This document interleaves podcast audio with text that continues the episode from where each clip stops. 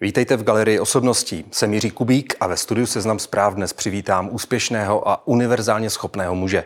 Vodního slalomáře, mistra světa, majitele stříbrné olympijské medaile, ale také herce, tanečníka a konečně i pilota, pana Vavřince Hradilka. Vítám vás v Seznam zprávách. Děkuji za pozvání. Dobrý den. Dobrý den. Pane Hradilku, tak jaký byl váš návrat na vodu po té podzimní sezóně, kterou jste strávil spíš na tanečním parketu? No, tak bylo to krásný vlastně, protože voda je to, kde já jako jsem tak jako přirozeně, bych řekl, že na tom parketu to rozhodně nebylo tak přirozený. I když pak ke konci už jsem se tam cítil docela dobře, tak na té vodě prostě je nejlíp, že jo. Takže já jsem si to užíval, nechytl jsem úplně ideální podmínky teda, takže hodně foukalo, pršelo. Mrzlo, fakt bylo hnusně. Ale když pak začalo sněžit, tak to bylo konečně hezký. A forma je zpátky tedy?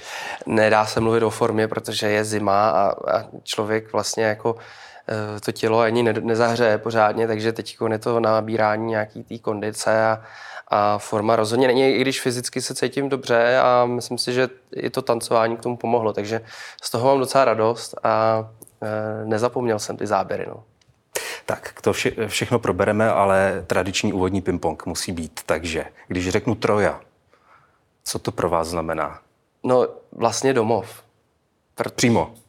Jako tím, že jsem v průběhu té mý kariéry vyměnil spousta svých domovů. Takový ten opravdu domov je ještě pořád vlastně skoro jakoby u rodičů. Takový ta největší asociace. Ale vlastně Troja je pro mě fakt takový, jako tam, kde jsem vlastně nejčastějíc. No. A taky Světový pohár 2007? To byla velká věc pro mě v mém životě. To byl můj první závod vlastně na světový úrovni v dospělé kategorii. A zrovna doma? Zrovna doma a já jsem ho vyhrál. To prostě doteďka si pamatuju ten moment, kdy ten Fabian Defler, který byl úřadující mistr světa, tak takhle v cíli vzal tu helmu dolů a ji smeknul. To prostě bylo úžasný. No. Londýn taky krásný zážitek. A paradoxně je to takovej, je to vzpomínka na emoce.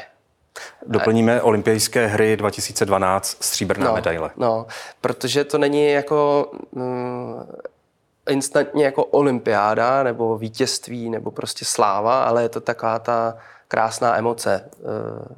Olympiáda, která byla prakticky doma, protože tam se dá letět jako dojíždět, že jo, že člověk mohl bydlet pořád v Praze, ale fandit v Londýně. Jako. Takže prostě úžasná olympiáda. A jenom když se u toho zastavíme, to, že to je vaše jediná olympijská medaile, mrzí vás to? Ne. Protože ve vodním slalomu je fakt těžký se dostat na olympiádu. A já jsem měl 4 pokusy zatím a ze 4 pokusů se mi to povedlo 2krát. A v té konkurenci myslím si, že to velmi obstojí. Mm-hmm. Nový Zéland. Další domov a spousta kamarádů. Je to místo nebo země, kam já jsem teda až do covidu jezdil opravdu hodně často. Někdy jsem tam jel i 2krát za rok. Myslím si, že mám v pasech asi 15 nebo 16 razítek. A je to další sen, kam chci vzít moji rodinu, protože rodinu jsem tam ještě nestihnul vzít kvůli covidu. No. A chystáte se tam i kvůli trénování? No tak já už jako toho moc trénovat v mé kariéře jako nebudu, takže uvidíme. Nebránil bych se tam jet i na delší dobu, dokud děti ještě nechodí do školy, ale to všechno uvidíme, jak to bude. No a je to především krásná země s krásnýma lidma. A poslední slovo, Cesna. Cesna je samozřejmě letadlo, na kterém jsem se naučil létat, na kterém jsem letěl svoje první solo, což je pro piloty asi okamžik, který si pamatují celý život.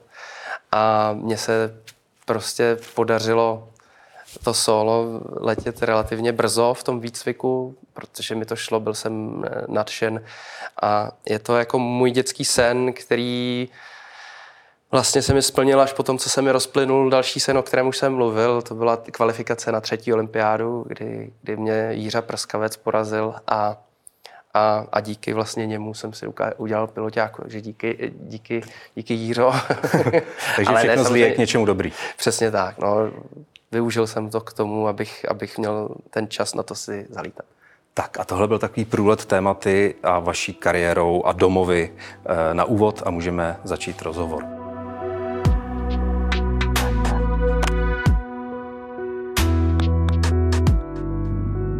Pane Hradilku, nedávno jsem si přečetl, že tuto sezónu považujete za svoji možná poslední a že hledáte novou roli. Je to tak? Je to tak, no.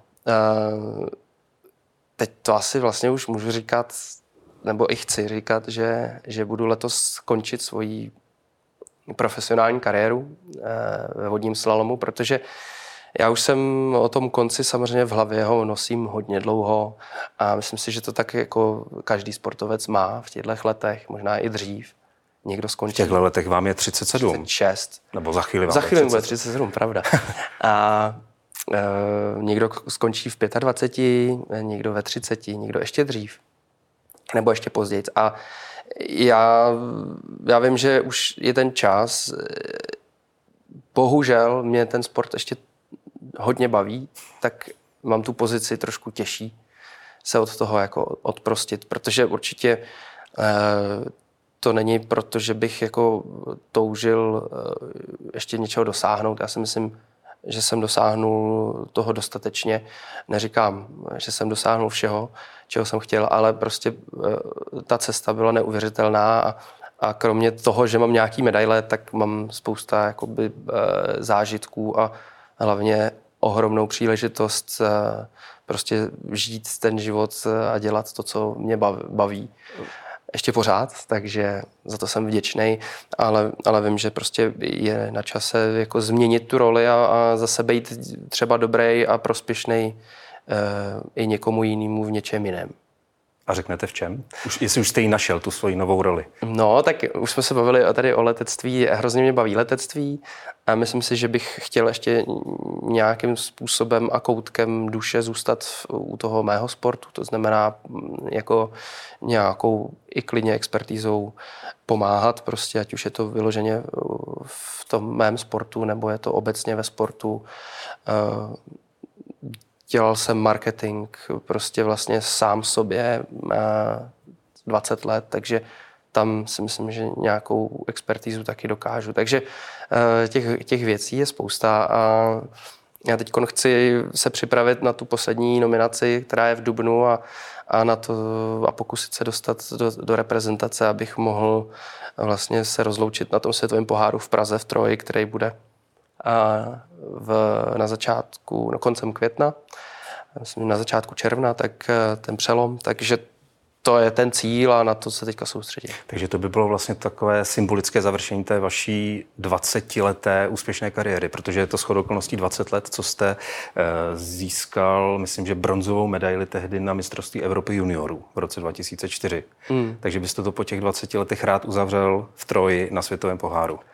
No, to je hezký takhle vždycky někam přijít a říct a dozvědět se to, protože já to samozřejmě takhle vůbec jako nedokážu počítat nebo nechci ani, protože se nějakým způsobem neohlížím na tom, kdy co jak bylo, ale spíš mě fakt jako fascinuje tam to, jak to probíhá. A bylo by to hezký, no. Je to 20 let, je to většina mého života a jsem za to rád. Mám samozřejmě přeju, ať to vyjde, ať se nominujete a uspějete. Ale když už jste mluvil o tom věku, že ve vašem věku už vlastně někteří sportovci taky už dávno tu kariéru ukončili, jak tedy sportovec na vaší úrovni pozná, že už je ten čas to zabalit? Tak já si myslím, že těch jako takových měřítek je spousta, nebo i věmů, co ten sportovec by měl jako chápat. Jako aniž by mu to někdo naznačoval, odchodu. Nebo někdo mu a každý to má jinak samozřejmě. A já jsem se vždycky chtěl dostat, nebo nikdy jsem se nechtěl dostat do té pozice, že bych prostě ještě chtěl něčeho dosáhnout. A abych prostě jezdil třeba úplnou tušku. A musím jako jsem šťastný za to, že vždycky jsem se cítil dobře na té vodě a myslím si, že i tu rychlost, i tu techniku jsem a pořád ještě mám a stačí na to, abych prostě konkuroval, i když v té české konkurenci je to strašně těžký. A tak prostě jsem se nedostal nikdy do té pozice, že bych fakt jako už jezdil prostě 30. 40. místa. A musí to člověka bavit, podle mě, a musí taky vědět, co chce dělat dál, nebo aspoň nějakou představu mít. To je hrozně důležitý, protože pro ty sportovce je to fakt těžký moment v té kariéře. A chystal jste se na něj dlouho? Třeba vědomě, že jste si i rozvíjel nějaké jiné aktivity, abyste mohli jednoho dne říct, takže končím s kajakem a jdu lítat. Jo, tak jako určitě podvědomě se na to člověk chystá dlouho. A já těch aktivit mám hodně. Když já jsem vlastně začínal jako s tím hodně profesionálním sportem, neříkám to, když jsem začal třeba reprezentovat a už jsem nějaké úspěchy měl, ale tomu, když jsem se tomu začal věnovat v té přelomové fázi hodně, tak prostě já jsem neměl čas fakt jako studovat jako denně, ale v dnešní době si myslím, že jsou ty možnosti výrazně větší, takže já bych mohl doporučit jako mladším sportovcům, tak i přesto, že sport berou vážně a chtějí ho brát vážně a chtějí se mu věnovat jako na maximum, tak jako vždycky ta vysoká škola už u nás v Čechách jde studovat. Jako když já jsem začínal vysokou školu, tak to bylo fakt jako složitý a dokonce i sportovní škola měla problémy s tím, že jsem letěl na olympiádu a že jsem neměl jinou možnost přijít na zkoušky. Jo. Takže v takovémhle jakoby systému studovat je strašně složitý pro sportovce, ale vím, že i Český olympijský tým teďka ty stipendia dokáže zajistit a z mnoho soukromých i veřejných škol jakoby ty programy pro sportovce nabízí. Takže vždycky myslet na ty zadní vrátka a vědět, co bude, až jednou nebudete moc sportovat. Protože prostě ta sportovní kariéra může být hrozně úžasná, úspěšná, ale prostě do těch 40 let skončí a to je polovina aktivního života. Že?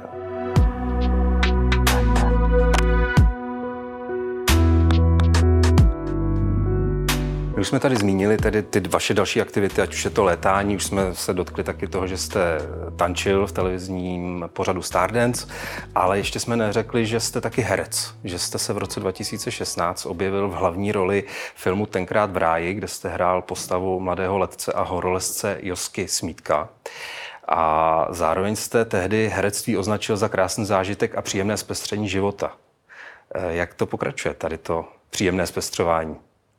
No, tak čas od času něco jako někde si škrtnu, no. No, tak škrtnu. Hlavní role ve filmu, jo, to je docela výrazný počin. Ale to už je rok 2015, to natáčení, že jo. Ta premiéra byla, myslím, 2016 asi, rok později na podzim. Jako říkám, ten zážitek byl zcela enormní. Myslím si, že třeba hodně podobný i s tím Stardance prostě, protože taky to období intenzivní, tak s tou partou na tom place, že jo, tak ono nějaký vztahy, vazby se tam vybudujou. O ty herce je nějak postaráno, to ve Stardance taky. A především, ale prostě ten člověk tam musí jako opravdu hrát a ta role toho Josky Smítky byla pro mě jako vyčerpávající, ale obohacující. Protože a ta zkušenost intenzivní s tím herectvím, já jsem se toho strašně bál. Mám nějaký zápisky ještě jako v takovém deníčku z těch prvních natáčecích. Jako dojmy jste si psal? No.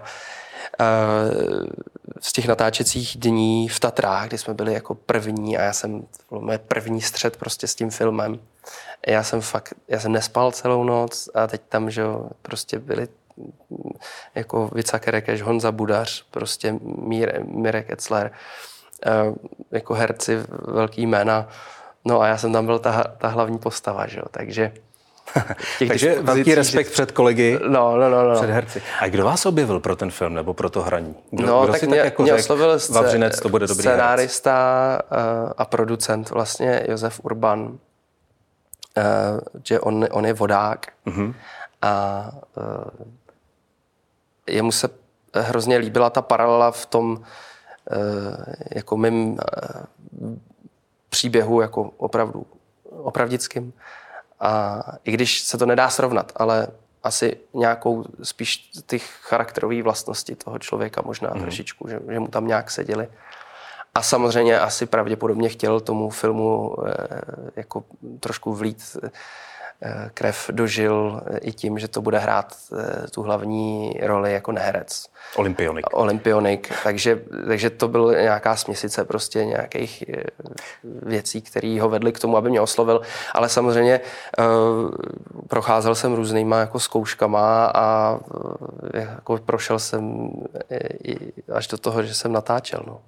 No, už máte svůj zápis samozřejmě v evidenci ČSFD, takže tam budou teď ty role přibývat. A to jsem tam ptám záměrně, protože vím, že jste natáčel nějaký televizní seriál. Jo, tak to pořád ještě co běží. To bude? Nebo už to je? V současnosti natáčím vlastně na nově seriál Jedna rodina. Je to postava vlastně sportovce, takže mě to jako vlastně jsem ani tolik nepřemýšlel, jestli do toho jít nebo ne, protože těch nabídek na ty seriály paradoxně přišlo docela dost.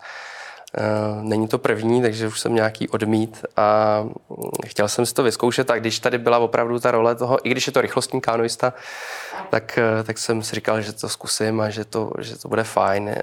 Není to zase tak časově náročný, je to epizodní role, takže je to další zážitek, baví mě to a uvidíme. No. Takže vlastně taky takový návod pro sportovce, jak si zařídit kariéru po kariéře. Jít hrát sportovce do filmu. No, ale musí k tomu mít ty příležitosti, že jo. Vy jste měl příležitost samozřejmě ještě na jiné televizi, v České televizi jste se účastnil, vlastně ten poslední půlrok jste asi strávil, že jo, na tanečním parketu ve Stardance. To muselo být hodně časově náročné, asi vás to i omezilo v nějakém trénování nebo v možnosti být na vodě. Co vám vlastně ta zkušenost toho tanečníka dala? A vzhledem k tomu, že vás, myslím, ti diváci posílali dál a dál, tak jste se tam udržel docela dlouhou dobu. Co jste zjistil o sobě? No, tak jako já jsem vždycky někdo zeptá, jako ty jsi měl nějaký taneční základy? Já jsem říkal, nebo jako, já jsem nezačínal na nule, já jsem začínal na -5, bych řekl, tak jako, protože vždycky, když já jsem tancoval, tak jsem se musel něčím posilnit, abych se odhodlal, protože jednak jsem se styděl a věděl jsem, že nemám jako smysl pro rytmus, takže jako tancování bylo pro mě jako fakt jako takový ten symbol toho jako odhodlat se a jít už od té úplně základní školy, co si pamatuju na těch tanečních prostě na škole v přírodě a tak, že jo. A takže to prostě takhle vyrůstalo a pak přišlo Stardance, mě to přišlo hrozně zajímavý pokus na mě prostě zjistit, jestli i tohle dokážu překonat. A opravdu jsem, jako ten vstup jako mimo tu komfortní zónu, jsem věděl, že tady bude ohromnej a mě vlastně jako by pohybování se mimo komfortní zónu strašně baví, protože ji dělám celý život. Jako závodit, a vystavovat se stresu, to není vůbec komfortní. To je prostě, komfortní je to, když to člověk zvládne a vyhraje třeba. A může prostě jít to oslavit. To je jako úžasný. Ale prostě to, co tomu předchází, ať už je to ten stres před tím závodem, nebo je to to trénování v té zimě, prostě v těch -10, prostě, když to fakt nejde, bolí ho ruce, mozoly, svaly, to je fakt jako, to není vůbec komfort. Takže jste ale věděl, že tenhle stres zvládáte, no, a chtěl jste zkusit ještě jiný stres. Jo. Přímý televizní přenos a tanečník, který neumí tančit.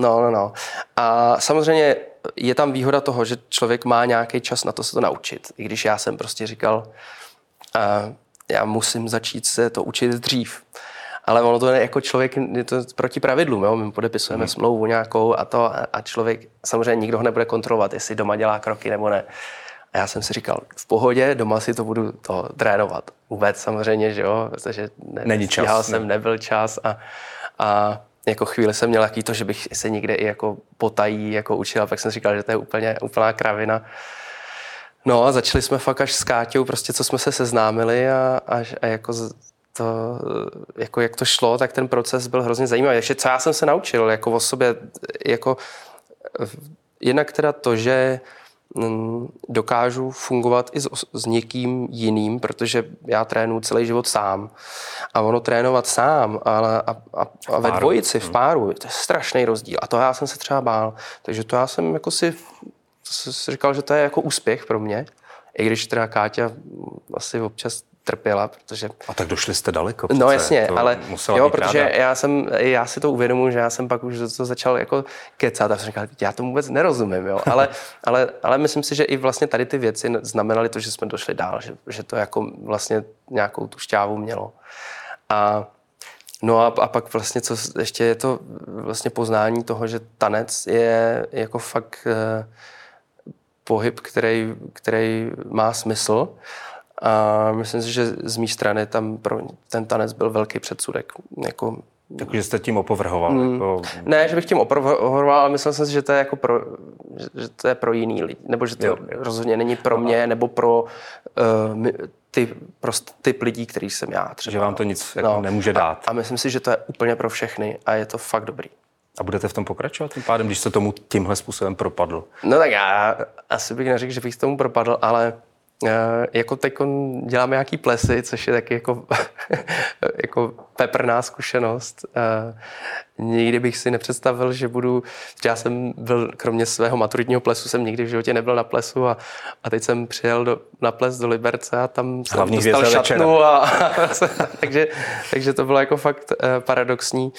A jako zase vděčím tomu sportu a tomu, že jsem se tady tím příležitostem dostal. Prostě, no, to je úžasný, to je lepší než ty medaile.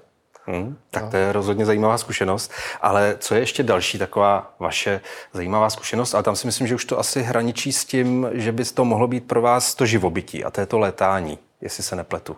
Že vy jste si asi před 7 lety udělal tu pilotní licenci, tehdy jste taky říkal, že jste se rozhodl se vyhecovat svůj dětský sen.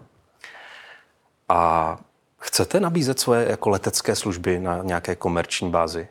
Nebo už nabízíte dokonce? Ne. Já s lítáním, teď jsem hrozně dlouho nelítal, protože prostě na to nebyl čas a taky to není úplně levná záležitost. Já jsem právě myslel, že kdybyste někomu nabízel, že ho svezete... Já jsem to tak dělal. Já jsem vlastně ten time building, vlastně to nabírání těch letových hodin, který člověk potřebuje k různým kvalifikacím, tak jsem vlastně nabízel vyhlídkové lety, ale moje licence samozřejmě neumožňuje jakoby za to brát finanční úplatu, ale samozřejmě nikde není psáno, že mi ty lidi můžou zaplatit náklady třeba. No, takže tímhle já jsem si, úplně jsem to neinzeroval, protože mám spousta kamarádů a jejich kamarádi prostě mi dohazovali lidi, takže jsem lítal s lidma kolem Karlštejnu, Slabská přehrada, Český středohoří, nebo i někam dál, jako letěli jsme, třeba jsem udělal pár takových šatlů, jako Brno, Praha, Ostrava a to bylo krásný, no, teď dlouho jsem nelítal, ale spíš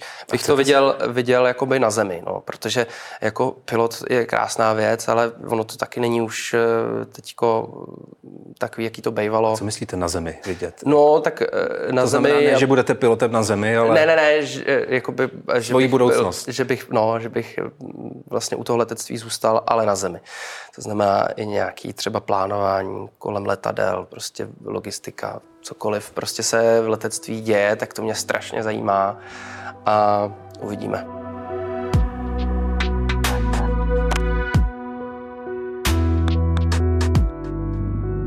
Je vidět, že teda ten záběr máte opravdu široký a můžete si teď asi opravdu vybrat, jakou cestou se vydáte. A jenom bych se vrátil k tomu vašemu velkému úspěchu v roce 2012, když jste na olympiádě v Londýně získal tu stříbrnou medaili, tak tehdy jste se stal doslova sportovní celebritou. Vy jste to sám tehdy komentoval slovy, že vás to vystřelilo do jiných sfér a člověk má možnost slova, což je i v souladu s olympijskou myšlenkou. Na druhou stranu mi přijde trochu absurdní, že se z někoho stane olympijský medailista a lidi ho začnou poslouchat jinak. Občas se to dost přestřeluje. Jak vás lidi začali brát jinak?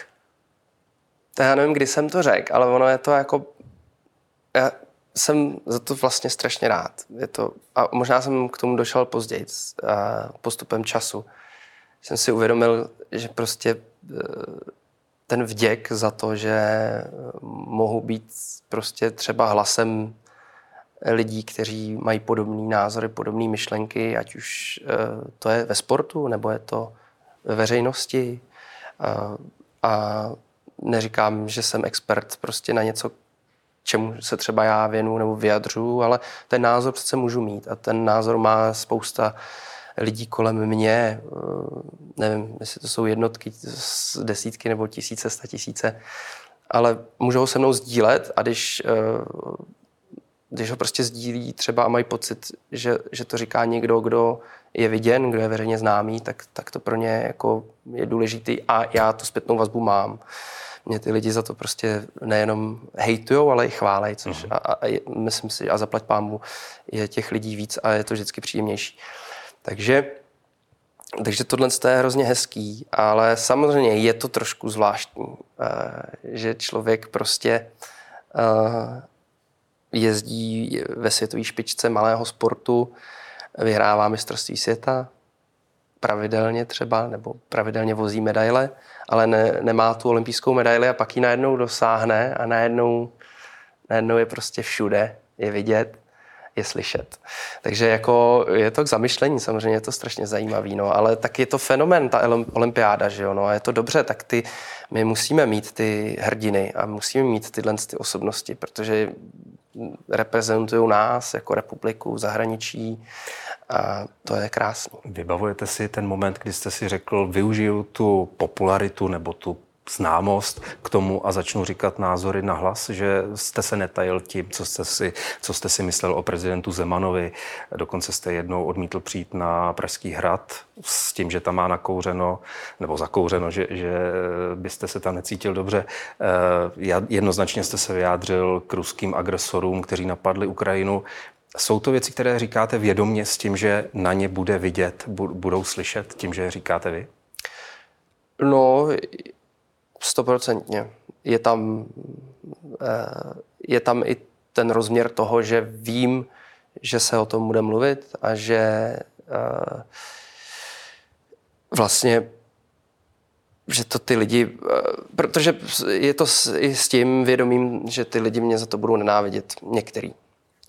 A vzhledem k tomu, jak je ta společnost nastavená, rozdělená, tak je bohužel to i s vědomím toho, že mě to občas možná i bude bolet, myslím psychicky. Mm-hmm. Doufám, že mě to nebude bolet fyzicky nikdy, že k tomu nikdy nedojde, ale i to občas tam padne, ale jako s tím se prostě nějakým způsobem jako dokážu popasovat a není to tak hrozný. Myslím si, že jsem nikdy jakoby nebyl až zas tak kontroverzní, aby to bylo opravdu až tak hrozný. Takže takové ty vzkazy, vrať se k pádlu a nemel o politice, berete s rezervou. No, protože já si myslím, že spousta těch vzkazů pochází od někoho, kdo třeba vůbec neexistuje. Věřím tomu prostě, jako, nebo minimálně existuje virtuálně, nebo třeba ani neví, že to píše. Že mu z toho profilu nějaký troll skáče. Takže v tomhle tom já jsem hodně jako v pohodě, nemám s tím problém. A jakoby to, že ten hlas je slyšet, samozřejmě vnímám a těší mě to vlastně. A je to něco, co je mezi sportovci vrcholovými spíš výjimkou? Ptám se, protože když jste loni komentoval to, že by měli, nebo neměli, samozřejmě vy jste říkal, že by neměli ruští sportovci na mezinárodních závodech nastupovat, pokud Rusko je agresorem, tak vím, že někteří sportovci takhle striktní názor neměli. A vy jste říkal, že oni se vlastně bojí nějaký takový názor projevit, protože sponzoři by třeba to neslyšeli rádi. Panuje tam taková jakoby obava o to, co si může sportovec vlastně říct, aby se někoho nedotkl? No, tak já samozřejmě nemám to tak jasně daný a potvrzený, ale jako i ze své vlastní zkušenosti vím, že občas člověk prostě musí, ale ono to nefunguje jenom ve sportu, jako když je člověk v korporátu, ve firmě, tak taky prostě nemůže o svém šéfovi veřejně tvrdit, že je blbec. Ale samozřejmě jako veřejný dění, což sport je, jo, politika je, tak k tomu se asi člověk, který veřejně vystupuje, jako vyjadřovat může trochu líp.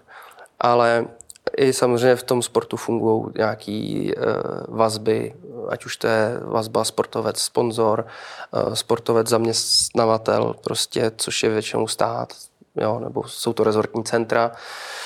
Takže logicky prostě, a už ty případy jsme tady měli, že jo, armádní sportovci asi taky musí dávat pozor, co dělají, jak se chovají. Vy jste teďko nafotili kalendář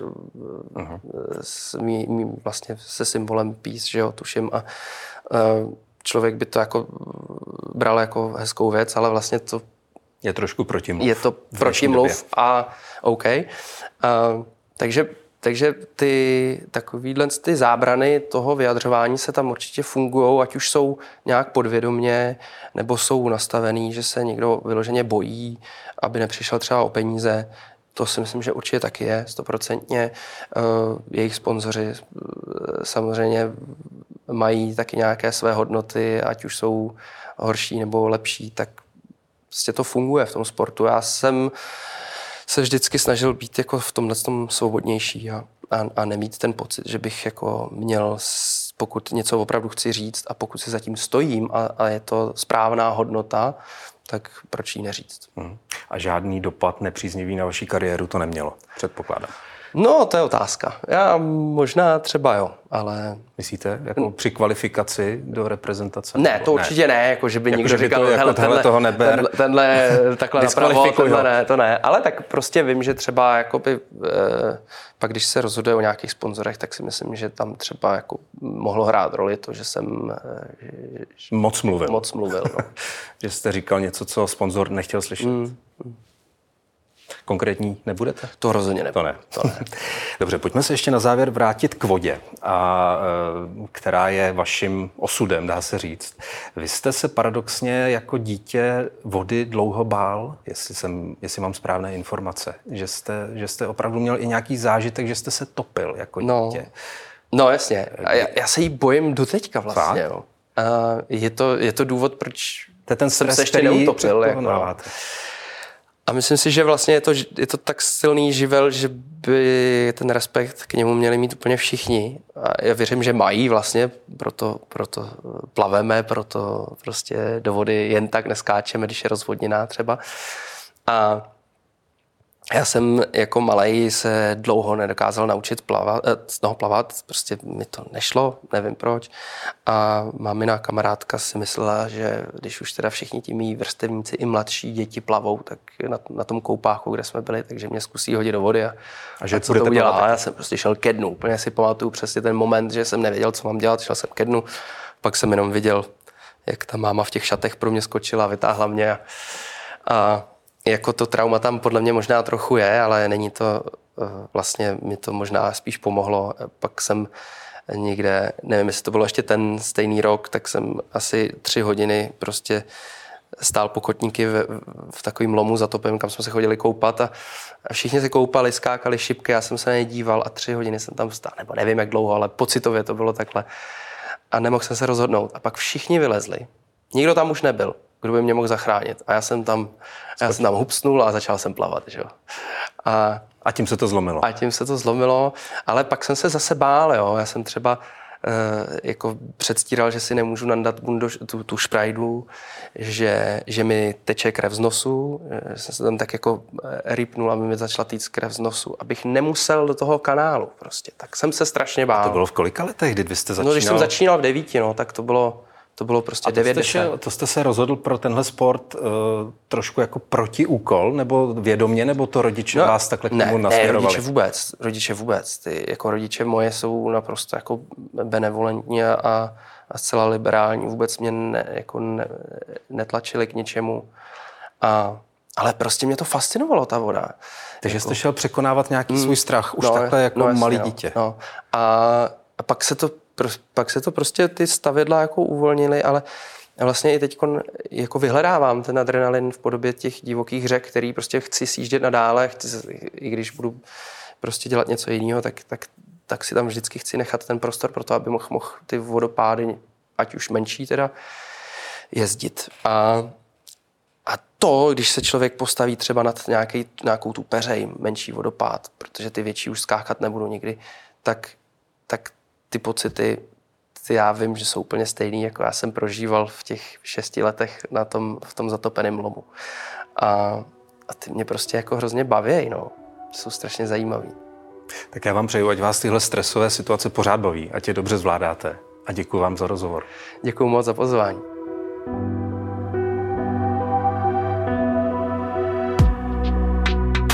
Děkuji i vám, že jste dnešní Galerii osobností s Vavřincem Hradilkem sledovali nebo poslouchali. Máte-li pro nás nějaký vzkaz, napište nám na adresu otázky@cz.cz. Loučí se s vámi Jiří Kubík.